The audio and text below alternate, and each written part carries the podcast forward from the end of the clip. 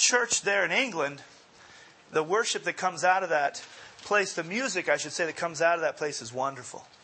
And God was dealing with him about the music. And so they actually got, they stopped doing music in their church for 6 months. And you know, for a church that is actually known to have wonderful music for their worship was a, a huge thing. And they stopped doing music and they, and they sang a cappella and they uh, read the Psalms for worship and they would have testimony. They did different things to express their worship to God. And during that time, this song was written. And it's, I think it's, uh, I love the song. I've led it as a worship leader for years, ever since it came out. I think it's ironic, though, that we do this song in our churches with instrumentation. Because truly it was a vocal song. When the music fades and all is stripped away. For Matt, like it would be for myself, when you take music away from us, we lose something. We lose a part of ourselves. And we lose a way that we express our worship to God. And he says, When the music fades and all is stripped away, I simply come, longing just to bring something that's of worth. We all have things that we rely on. We all have things that we kind of hide behind, even that we bring to God because it helps us to be a little more comfortable in the moment.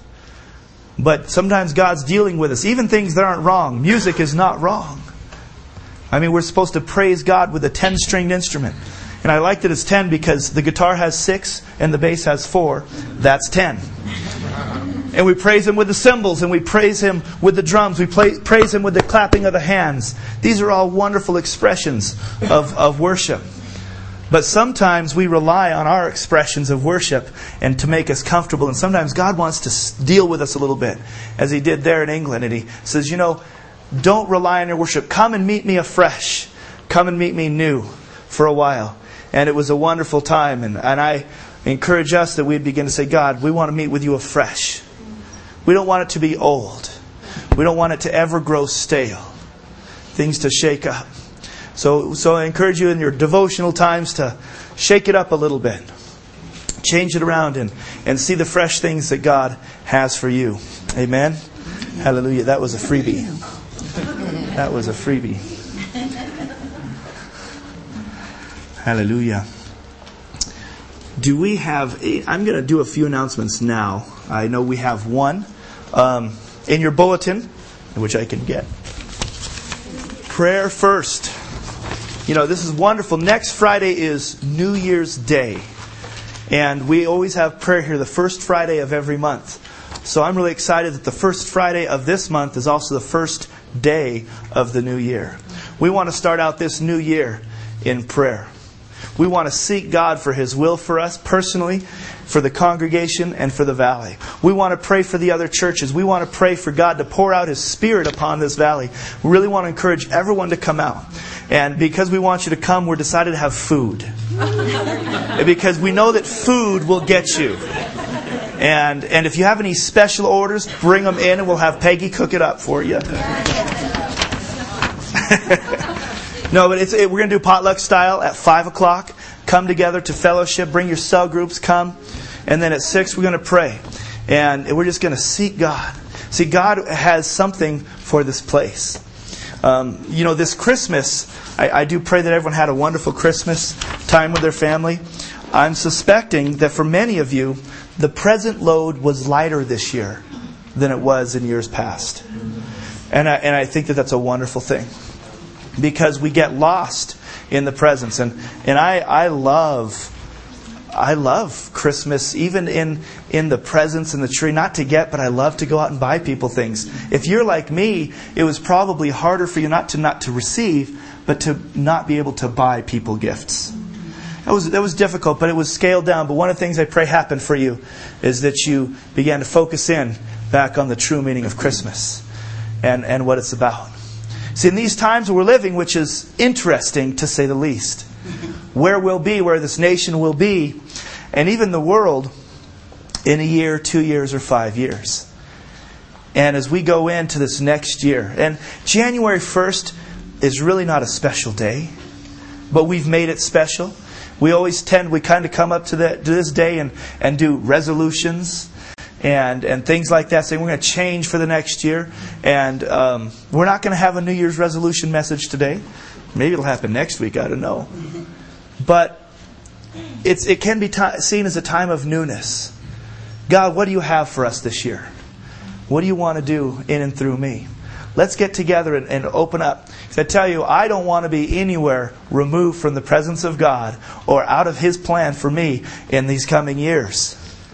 You know, if things get tighter and, and, and more difficult, boy, it's not a good time to be outside of the boat. We want to stay in the boat. We want to stay with Christ and we want to stay in fellowship. And no matter how many problems there are in the church, you know, in the local church body, uh, I kind of look at this is the boat and we're in this thing together. And you know what? There might be some holes in this boat. But I tell you, it's a lot easier to fix the boat from inside because you can't tread water for very long and try to fix it from outside. So come together. Let's press in together and see what God has this next Friday.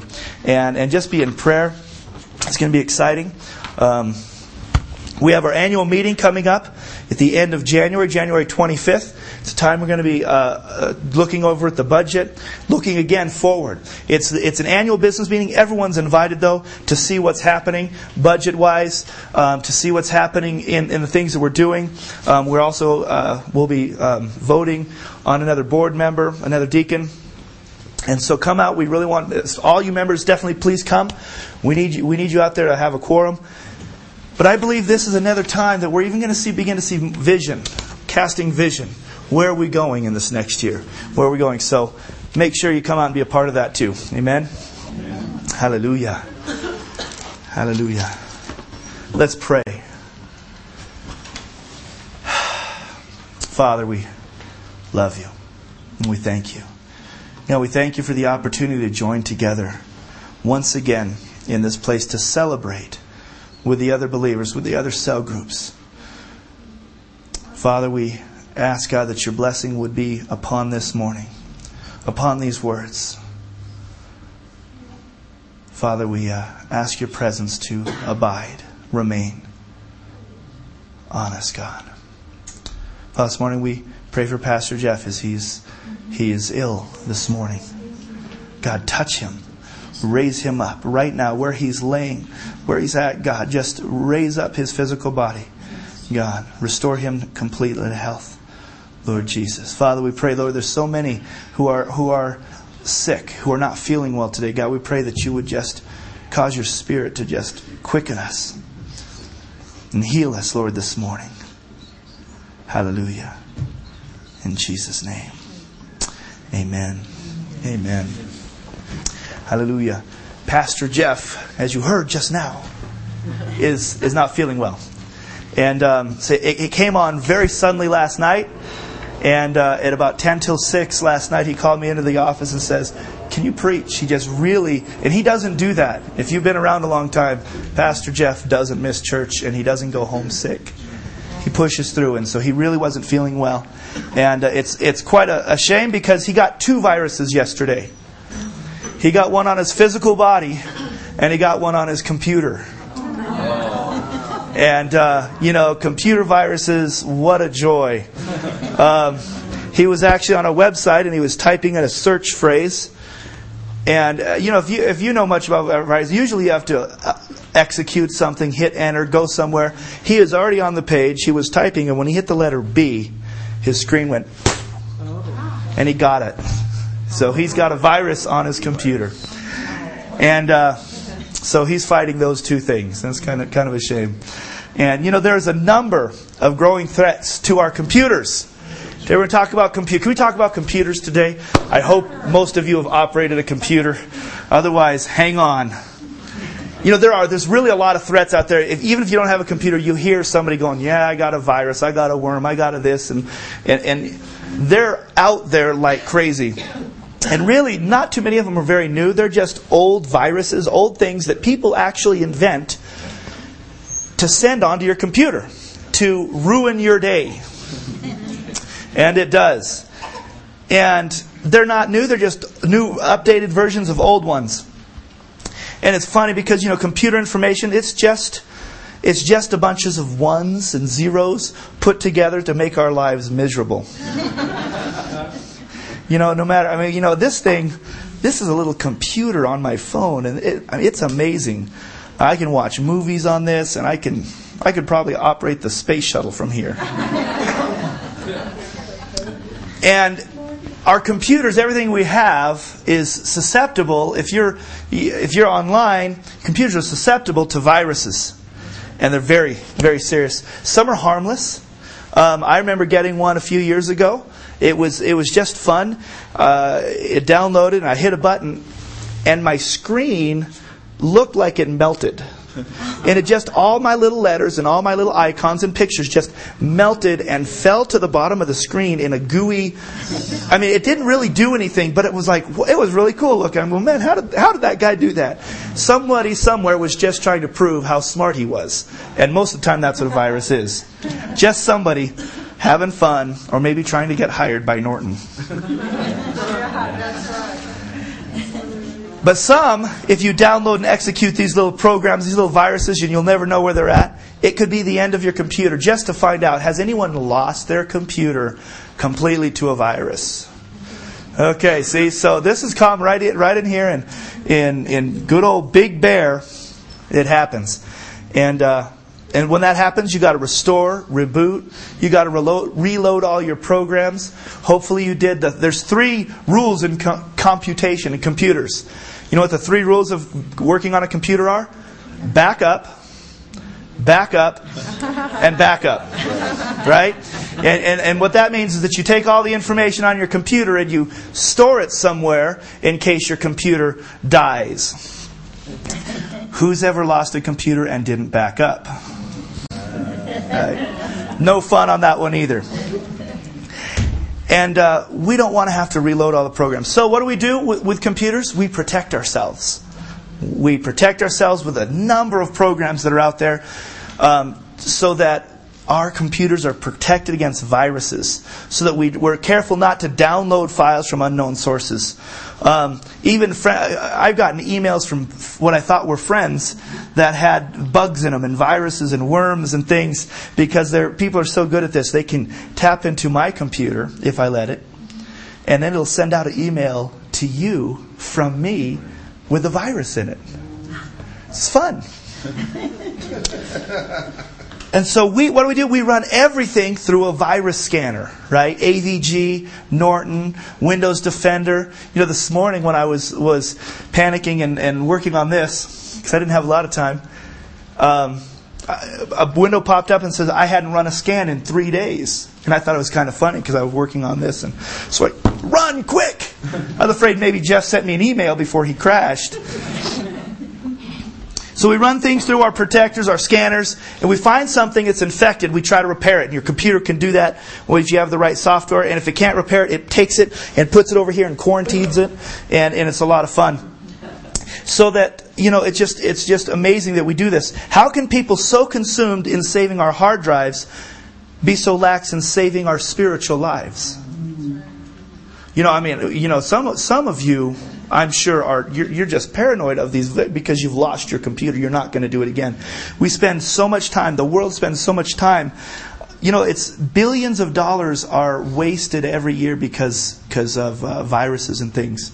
We spend so much time fighting those, but what about our spiritual lives? When's the last time you updated your spiritual virus scanner?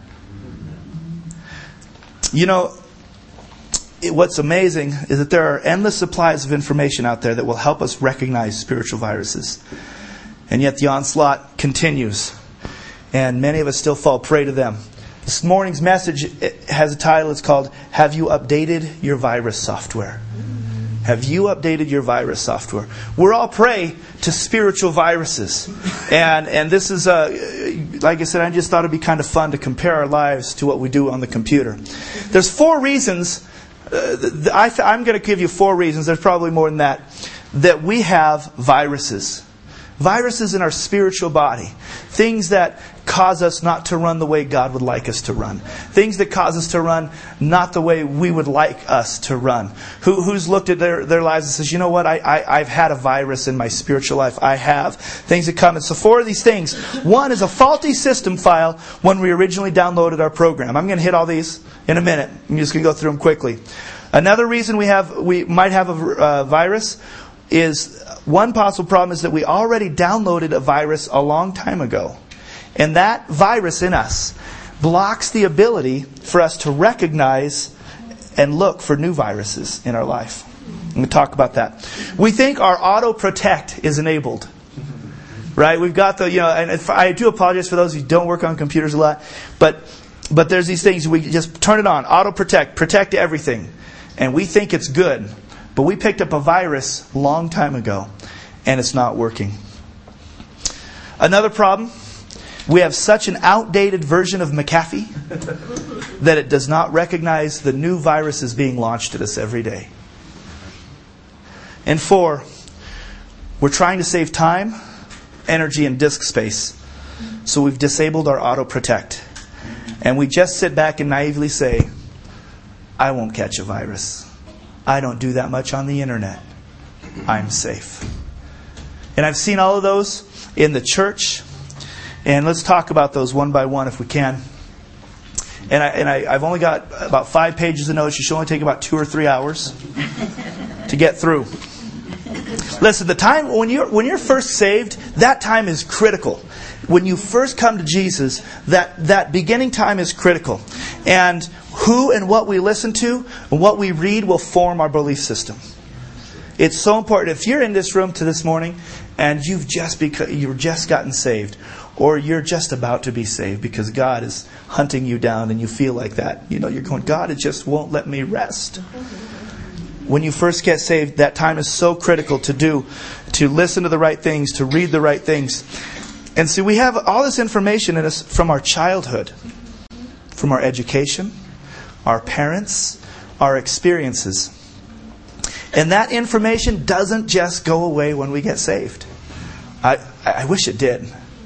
We have all this faulty programming in us from our childhood, from our, the time before we're saved. And so then we come to Christ, and it's, it, we've added a program, we, we've added something onto our life that's supposed to change everything, but it doesn't always, and, and it's because we don't always switch what we're listening to. It's like having an old, this is an old version of Windows 3.1. Anyone remember 3.1?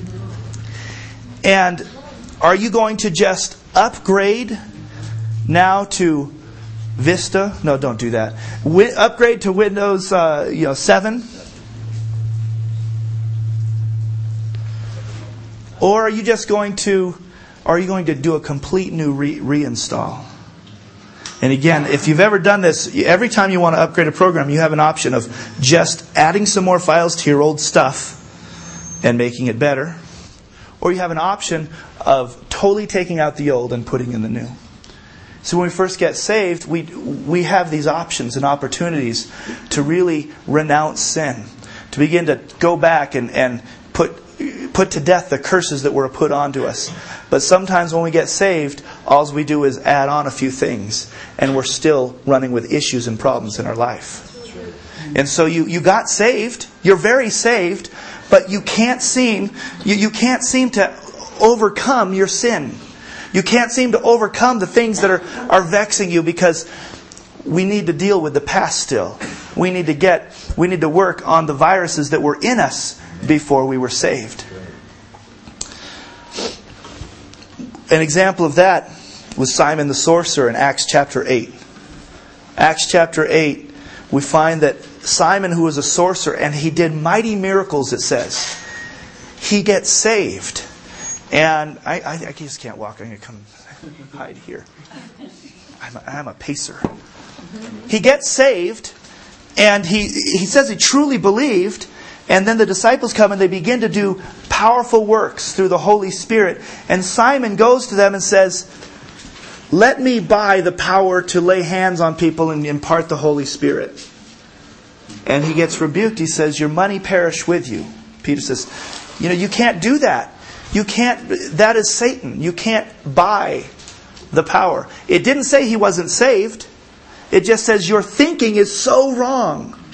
He was saved, but he had a virus. He still wanted power. He still wanted prestige, though he was saved. And we needed to, he needs to deal, he needed to deal with that thing from the past. 2 Corinthians 5.17 says, Therefore, if anyone is in Christ, he's a new creation. Old things have passed away. Behold, all things have become new. We need to apply that to our lives. And so that time of salvation is so important. And so, what is that really? That's discipleship. When you first become get saved, you really need to be discipled. So important to spend time one on one with somebody who will just take you through and challenge you. And when you say things that are unfitting and out, that somebody will come up to you and say, hey, let's talk about that. Not to judge you, not to tell you that you're wrong, but to say, your thinking is askewed. It's wrong. And the th- we have thinking. And in the picture, if I could draw a picture, if you will, in the air, we're, we're running along in life and things happen to us, right? Uh, you know, we, we have our experiences and all that. But right now, everything that happens to you goes into your mind and it filters through this big, ugly vat. And this vat is everything that's ever happened to you. It's the, the yelling your mom and dad may have done to you. It's the abuse you suffered. It's the people you hung out with. It's the school you went to. It's everything, good and bad. We all have this huge vat. And when things happen to us, before it comes out, it goes through this vat. And then our response comes out of the vat. That's why you've, you've watched it, and we can always recognize it in others more than we do ourselves. Right? You never notice your own vat. But, but have you ever been in a situation where somebody went up, uh, especially if you're married, because your spouse may have come home and talked about this uh, to you, and said, somebody goes up and says, "Oh, that dress makes you look, th- you know, that, that dress is slimming on you," and that becomes negative. I'm fat. I'm ugly. And, and I have to wear dresses that make me look thin because I'm so fat and ugly. And the person wanted to give you a compliment. You look good. Or even that, you look good. Don't I always look good? Maybe I don't always look good. He never says I look good other days. Why not? Because you have a vat. And you in this vat is I'm not I'm not attractive. I don't look good. And so somebody says something nice, it filters through here and comes out negative. You're driving down the road and somebody puts on a blinker and, and, and comes in a little too close to you and you freak out. And you think that they hate you and all these things go through. Why? It's going through this vat. Whether you, it's caused you to be angry or whatever else, something happens, it goes to vat and it comes out different. God wants us to clean up our vat. He wants, I should say, He wants to clean up our vat. He wants to deal with those things in the past. But when you get saved, when you first get saved, you don't always do that. And so that, that is one of the things that happened to us. Ephesians 5 says, As Christ loved the church and gave himself for her that he might sanctify and cleanse her with the washing of water by the word, that he might present her to himself a glorious church, not having spot or wrinkle or any such thing, but that she should be holy and without blemish. That's God's purpose for us. But I can, I can say that there are still things in my vat. There are still things that I'm dealing with, usually that I haven't recognized that have, are, are plaguing me from the past, that come up and put a virus into my spiritual life. It causes me to do or think things that aren't from God.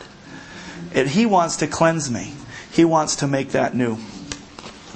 The second thing is really similar, but in some ways more dangerous. And the, and the second one was that we had a virus from a long time ago. Some people at their salvation ex- begin to relearn what God desires of them. Right? They, they get into the Word and they start getting under, under good teaching and they find a biblical approach to life. But as we know, it's an ever expanding and learning process. And during this growing time, some people find themselves prey to a bad programmer. They sit under bad teaching they read bad books. There is a lot of books out there, and some of them are wonderful, and some of them are wonderful in parts, but have bad information in it. And, and during our forming process as a Christian, we sometimes get wrong information.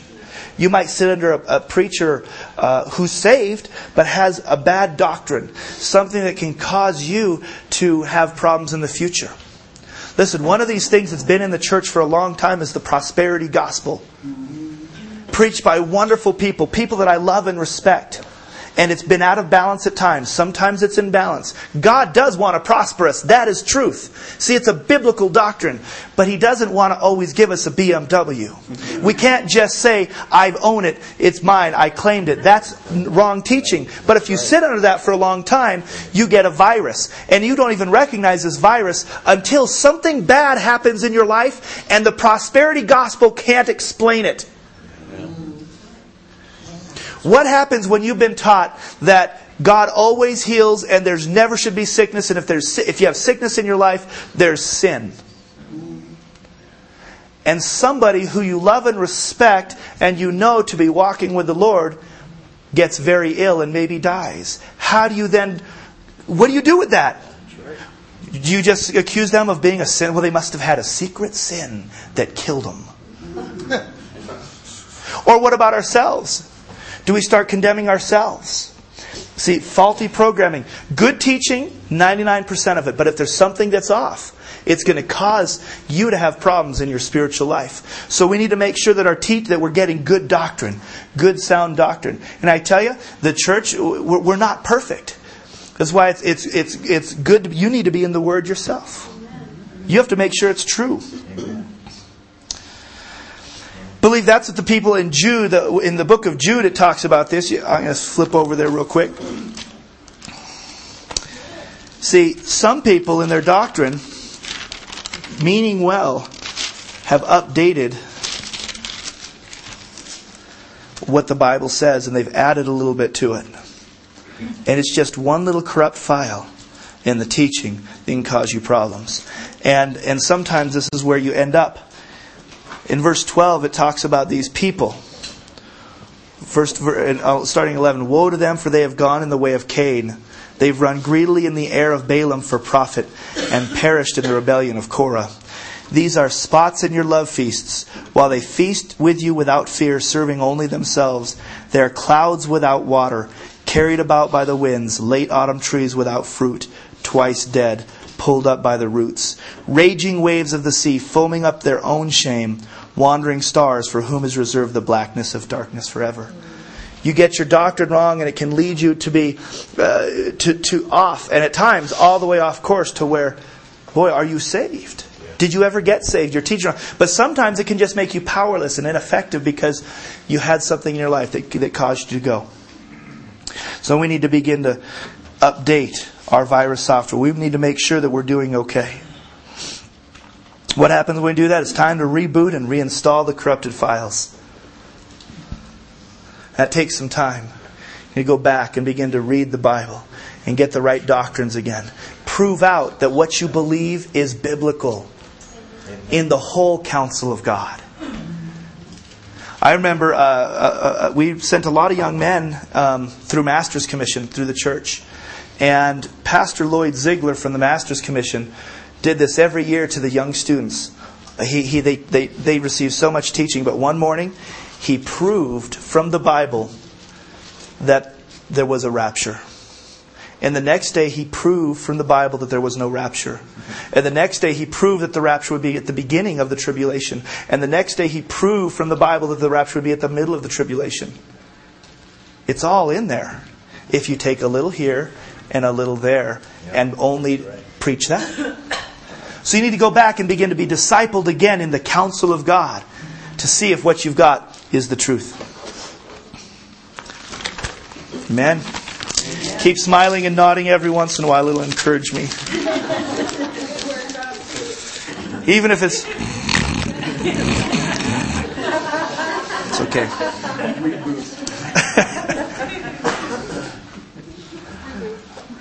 In Galatians, Galatians, it talks about that. Talks about those that became saved uh, and put themselves back under bondage. The book of Galatians, the, the, the theme of that book is, is to be free, be free from the bondage of law. And it says, I marvel that you are turning away so soon from him who called you in the grace of Christ to a different gospel. It was the right gospel, but they began to put themselves under the law again. And he's going, listen, you're going away from the true gospel. Always check back to see what the Word says. And, and you really need people to do that with you. You need to be in a, in a group. You need to be in, being discipled. You need to be in a cell where you can go one on one and be held accountable. Amen. The third problem I talked about is that you have an old version of McAfee. And, and this, is, this is where I struggle with. I don't have a lot of money. And every year I have to upgrade and pay my annual fee to protect my computer. And so sometimes we just say, oh, the old one is good enough. The old one is, is good enough. We don't want to update our virus protection software. Why should I keep paying? I already have a program. Aren't you glad that doctors didn't stop, do that in the 1900s? I already had plenty of medical books. I know so much this leech will cure all your ailments. There, in, in Indonesia, uh, we have a, a friend who's a, a, missionary in Indonesia, and, and it was so hard for them to find a doctor because all the doctors in Indonesia well, eventually, when you have a problem that they're not sure about, they say, the translation is, you have bad air. You have bad air inside of you and it's making you sick. And their medicine is, is in, in, these villages is just it's not very up to date. They have bad air, and we just I laughed so much at that. You know, they're sick, they're not feeling well, and then I realized in this country we used to say the exact same thing. I have the vapors. there was actually te- there was bad air inside of you. I am glad that doctors continue to study and learn and update what they know and don't work on me with old information. What about us? Have we updated? Are we growing in the things that we know? Have we read through the Bible once and said, that's good enough? I'm going to continue on in my walk. I know that when I read through the Bible, when I read a passage for the hundredth time, God will bring something new out. And it's like revelation. We need to continue to pay the price because there's always a price to pay. When I, when I sit down and go, do I need the $79 program and the $30 activation fee for the year to keep my computer safe? There's a price to pay. But when I say, no, I think I'm good enough, and I get a virus, and then I have to take it over to Bob Poole at, at you know, the, the c- computer store over there, and he has to reload everything, I'm going to pay a lot more than $109. There's a price to pay either at the front end or the back end. When do you want to pay it? Do you want to put in the time now and, and get grounded in the Word of God? Or do you want to wait until your marriage is falling apart? You know, the average couple doesn't go in for marriage counseling until seven years. They wait for seven years to ever go talk to somebody about their problems in their marriage. And by seven years, normally, it's too late. And that's why the, the, the biggest number for divorce is right around seven years. More couples get divorced right around seven years because they never worked on it. They didn't pay the price ahead of time. And too many times I've had couples come into my office and say, We need help. And by then, one of them's had an affair. The other one's so cold and closed down that there's no hope. I got a call one time from someone who, who just called and says, You need to come over. Uh, he wasn't in my church or anything. He says, You need to come over and help me. You know, my wife and I are having a problem, and it's serious. Can you come right now? And this was not the type of guy who would say that. It's very, you know, he wasn't going to be asking for help. So I ran over. I rushed over to his house, going, Oh, no, I was pretty young at the time. And he says, We need help. Yeah, you do. Your wife is packing her bags. she was loading the car. And, and this wasn't for the first time. I mean, you know, they had already gone through, I'm leaving. I this was, I'm done. And he wanted help. I said, sit down for 10 minutes. And I just basically begged and said, listen, stay and let's try to work through this for a few months. Let's work through it. And it was too late. The price was paid at the end instead of the beginning. They should have come in years before and began to talk about it. In your Christian walk, you need to go now and begin to put in the time in reading your in reading the Bible, being in fellowship. If you're having marital problems, you need to go talk to people now. There's nothing shameful in that. Nothing shameful in having problems. But it is a bummer when you have a divorce. So you got to pay up front. It's better. The enemy is constantly coming at us with a barrage of attacks. And we need to be in the Word to know. One of the things that's happening because we, if we don't stay daily in this, it's, it's the idea of the manna. You can't live off of yesterday's manna. You've got to be in the Word today. And the enemy is throwing new things at us. It's just changes of old, but it looks new. There's something that's happening because I, I believe that we're not in the Word enough to really combat it. And if this is you, I, I apologize. I'm not meaning to step on any toes, but this is something I've seen. A mom and dad, or a brother or sister, whatever it is, finds out that a sibling, or a daughter, or a son, or even a parent is gay, or they turned gay. And before this time, it was easy for them to say, the Bible teaches us that homosexuality is not of God. And there's a lot of things that are not of God. This is just one that I've seen this happen. And so now they're confronted whether or not they will continue to say that or not. Mm-hmm. And they begin to hear from even other churches that says, no, it's okay. It really is okay. God created them to be that way. And I've seen people shift their belief system because they didn't want to condemn their children or their parents or somebody else. And they really began to believe. Now we can take that with anything else, but it's interesting. We're pretty okay with going, you know, you know, beating your wife is just not okay. And we can stand with it. But there are some things that come in slowly and we take and we begin to change our doctrine. We need to be in the Word all the time all the time to know this is right. There are other other things that help us. And, and I'm going to talk about these, but, but on this one, something we do here at the church and we recommend, and we're going to do another class, is the Truth Project. Creating a biblical worldview, understanding how we approach everything through the Bible. And it's, it's wonderful. We need to continue to come back. We need to be updated because the enemy's going to come in slowly. He's going to come in. I remember in in Guatemala, I said, and this is it wasn't that rampant yet. Um, I said about six years ago when I started saying, I says, you know, a hundred years ago there were churches that said black people can't go to heaven. Right? That's very sad. Very sad. A hundred years ago. I said, in a hundred years from now, and we sit around going, can you believe that? That we, they actually thought black people didn't have a soul. Some churches believe that. There might still be some out there today. they said 100 years ago. And we go, that's just crazy. I can't understand that. And I looked, and says, in 100 years, there'll be many churches, if Jesus tarries and doesn't come, looking back and say, can you believe that 100 years ago, Christians used to think that homosexuality was wrong? They're going to say, Can you believe that Christians? Because we're going to let the world come in and sway what the Bible teaches rather than let the Bible pave the way for everything we do and say. Now, again, every sin is the same. But this is one that is coming in secretly. It's just a little bit different. It's the same. It's just a sin. But it is coming in through the church a little bit differently. And I believe we're going to have others come in in the future. Update your software. Update it. We need to be in the Word. We need to recognize the enemy when he comes.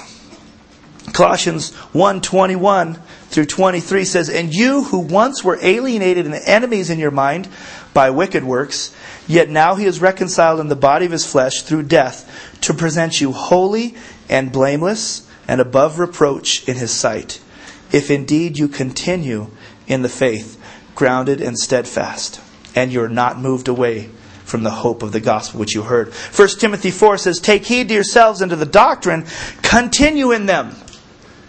Take heed, continue in the things that you were taught. You don't just get saved, read a little bit in the Bible, and then just go on. You need to continue to press in and find out what God has for you. And as you do that, you'll be ready, you'll be strengthened, and you won't be moved away from the hope of the gospel.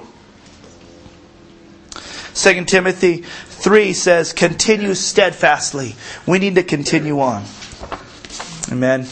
And the last one, the last part of the virus that we need to be aware of is that It's just as deadly as the others, and I believe it's probably the saddest. It's complacency or naivety. I just don't have the time. I'm not to, I don't have the time to go through a system and update my software and I really don't know what to do and I'm sure everything's okay. I'm just so busy.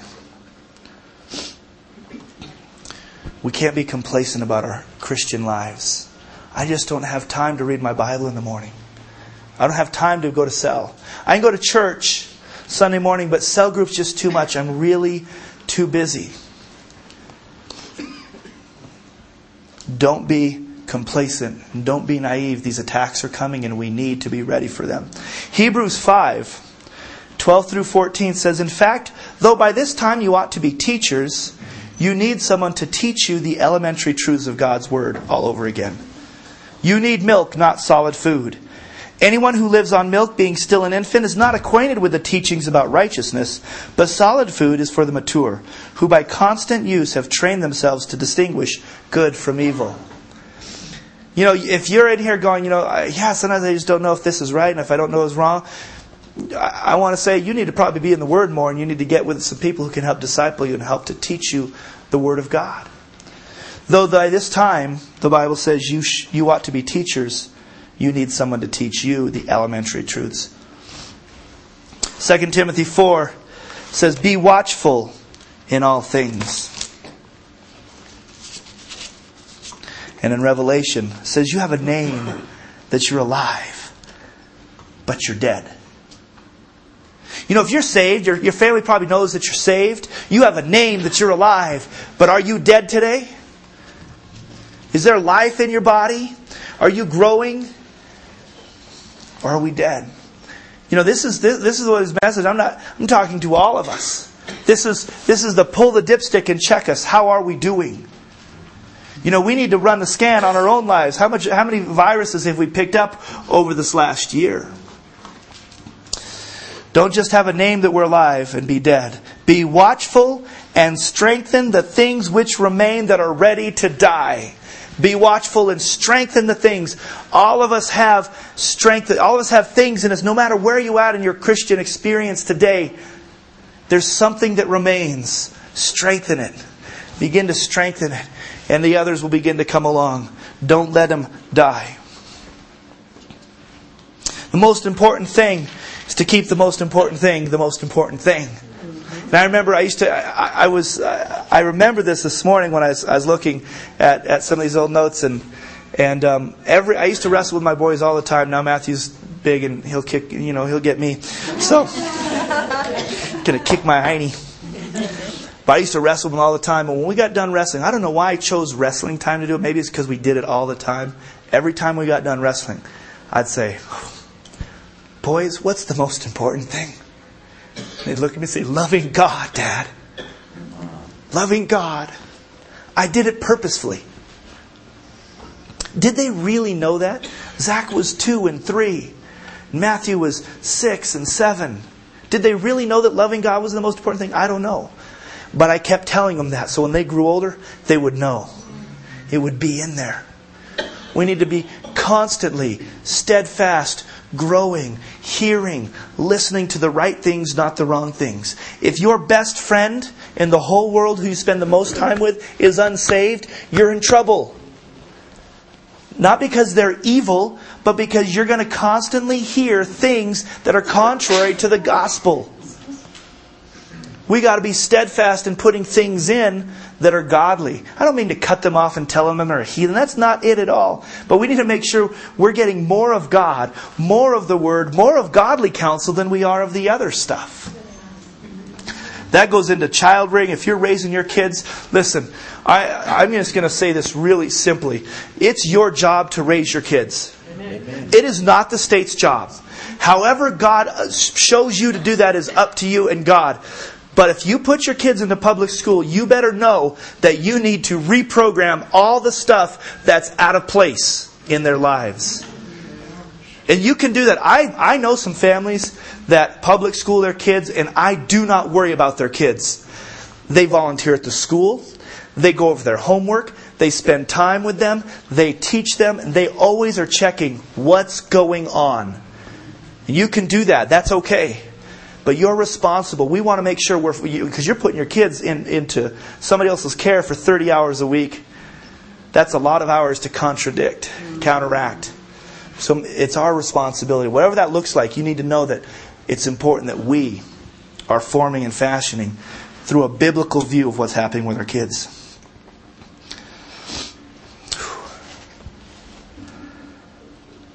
We need to be always aware, always enabled, scanning everything and not complacent. We need to be active. We can't turn off our virus scanner systems. Sit down on the TV. Sit down, don't sit on TV. Sit on the couch in front of the TV. And you turn that on, something's going into your mind. You can either make a decision not to run that program at all before you even run it, or you need to know that there, there could be things in that that you're going to have to reprogram after the fact of watching it. Just be careful. Be aware what you're doing, what you're putting in your life. We, here, here's a commercial. My family, we bought, we bought this thing. It's one of them called ClearPlay. Does anyone else have a, know what ClearPlay is? ClearPlay is the greatest thing for movies. It's a DVD player that you put in a filter stick uh, from the something that somebody downloads, and it takes out bad language from any movie you watch, nudity, blasphemy, dishonoring of parents, dishonoring the flag. It takes out mushiness if you want it to. You're in control of what it takes out. You're in control. You can say, for me, I like violence. I like Braveheart. Braveheart is great. I don't want to take out the blood in Braveheart because that's the movie. I mean, I'd be like if you took out the blood and violence in that, it'd be like credits, one scene, credits again, it'd be over. And so, so I, on that movie, I don't take, I wouldn't take out any of the violence. I want to see it. Now, if my kids are going to watch it for me, I'm going to take out the violence and they can watch it now with me. I bought that. So I get to still watch movies. So I'm kind of doing this too. So if you ever hear me saying I watched a movie, that you go, oh, you watched that? I watched it through ClearPlay. Okay? In fact, I've, I, I found myself, I'm recommending movies. Oh, this was a great movie. And I forget that there was ClearPlay. And they, a lot of the language and maybe nudity. I didn't see any of it. I'm making a choice. I'm making a choice to do this. Before we did that, we just didn't watch the movies. And I didn't like that because I like movies. So I found this. Shannon's great with that. She just, we're not going to watch it.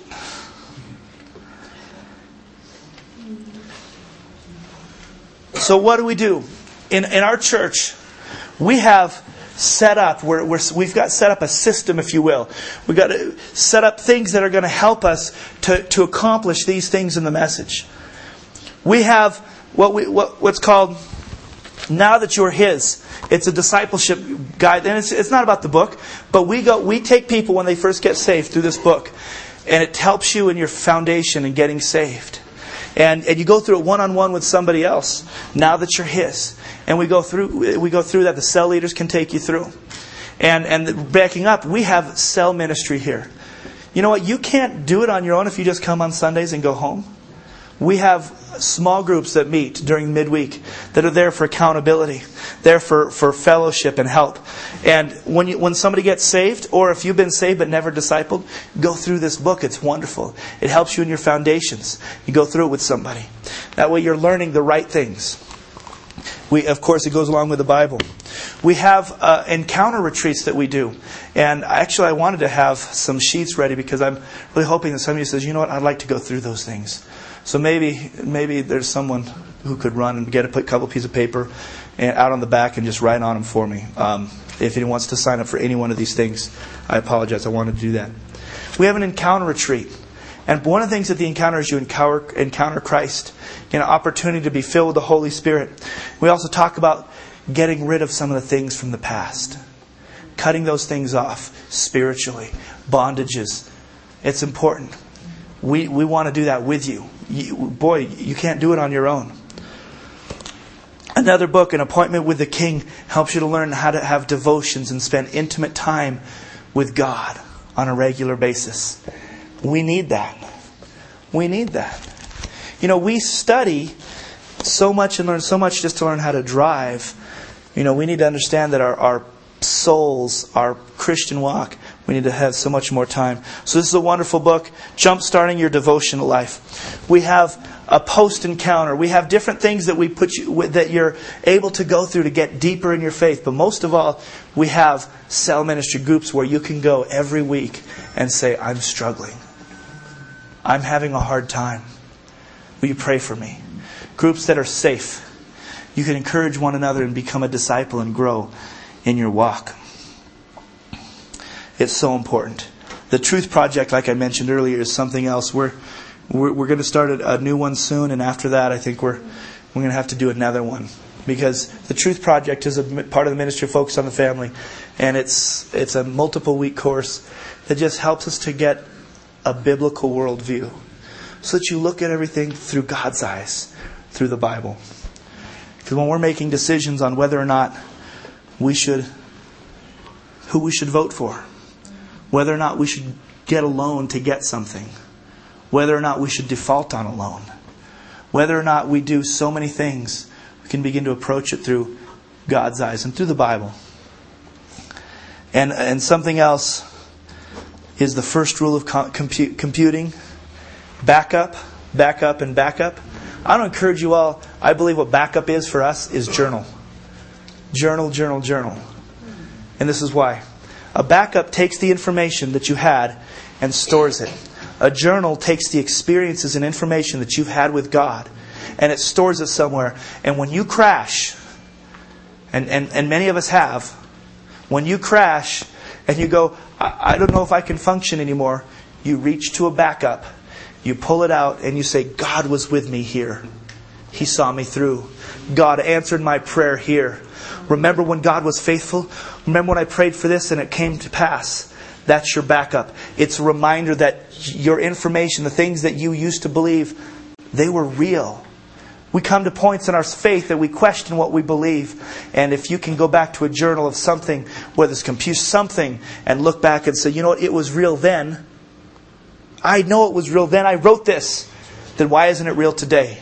Back up. Find a way. That's what the Jews continually did. This is right on the back of your hands, right on your foreheads, write it on the walls. When, the, when they crossed over the, the Jordan River, do you remember what they did? They grabbed stones from the middle of the Jordan and they carried them over and they built an altar. And you always find them building altars, and you go, why the heck did they do that? Were they sacrificing things? No. That altar was an altar of remembrance stones of remembrance that came from the middle of the Jordan. No question, when you walked by that later, you went, God stopped the water so we could go in. These rocks remind me that God is God. Because we come to our points in our life that we forget that God is God. We get discouraged. So you need to build altars all around. I, I, there was a lady in, in Oak, Oak Valley. I preached a whole message on stones of remembrance and, and building altars. Next thing I know, she's got a rock garden. She took me out there one day and she says, This rock I put in here when God healed Annie of cancer. And she knew what the reason for every rock. Patricia's not going anywhere because she looks at that rock garden and says, God is faithful. God is faithful. You need to build up altars in your life that says, God, you're real. I know you were then. You heard me. And go back and back that up. Hallelujah.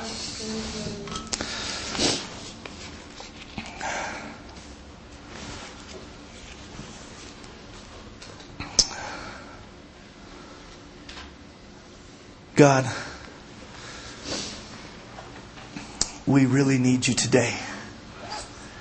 Father, we, we recognize that we have viruses in us that, that you're still wanting to deal with. God, we pray that we would begin to apply the word, begin to get ministry and discipleship to clean out our vat God, we thank you that our minds can be renewed to the washing of the water of the Word. God, we thank you that you've called us not to be conformed, but be transformed by the renewing of our mind.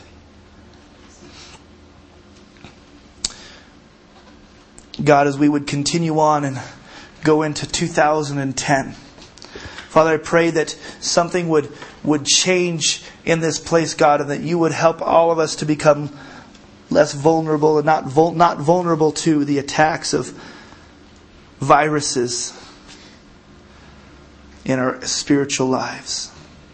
God, I pray that you would cause us to join together with other Christians who will hold us accountable and call us on the carpet when they see something that's out of place. I would curse the, the wrong thinking and teaching that anytime somebody brings out something that's wrong, that we say that's judging and that's wrong. But instead, we would say, if there's something wrong, show me and teach me. That we might not only have a name of being alive, but truly we would have the living God in power in our lives to affect and infect others instead of being infected by them. Strengthen us, strengthen those things which remain, and make us strong. God, I pray that life would begin to flow once again for those who it's slowed down or stagnated. God, I pray that those mature in the faith would understand our call and our responsibility to help those that are young in the faith and weaker in the faith, to lift them and encourage them, Father, to be willing to spend the time to disciple one another. God, we thank you, Lord, that we will see the glory of the Lord poured in this place and in this valley so deep and so rich that it will flow over the dam and flow into the desert. The glory of God. As we become more and more your disciples, bound together in intimate fellowship, week to week, celebrating together on the weekends. Father, we love you and we need you. Lord, I pray right now that any accusatory thoughts that people maybe have received today feeling judged or accused would be silenced. And only the pure love and pure truth of your word would come through. That we will not lose any part of this message because somebody feels condemned or accused or attacked. If I did that, forgive me, Lord. But God, challenge all of us this morning to update our virus software, to be ready for the attacks of the enemy, and to be strong. In Jesus' name. Amen. Amen. Amen. Hallelujah. If anyone is interested in, in be, getting uh, now that you're his appointment with the king and beginning that walk if you're in a cell group talk to your cell leader. If you're not in a cell group come we'll, we'll hook you up to get you in a small group a lighthouse group so that you can continue in your path. And praise the lord. Have a great week. We'll see you friday at 5 for food.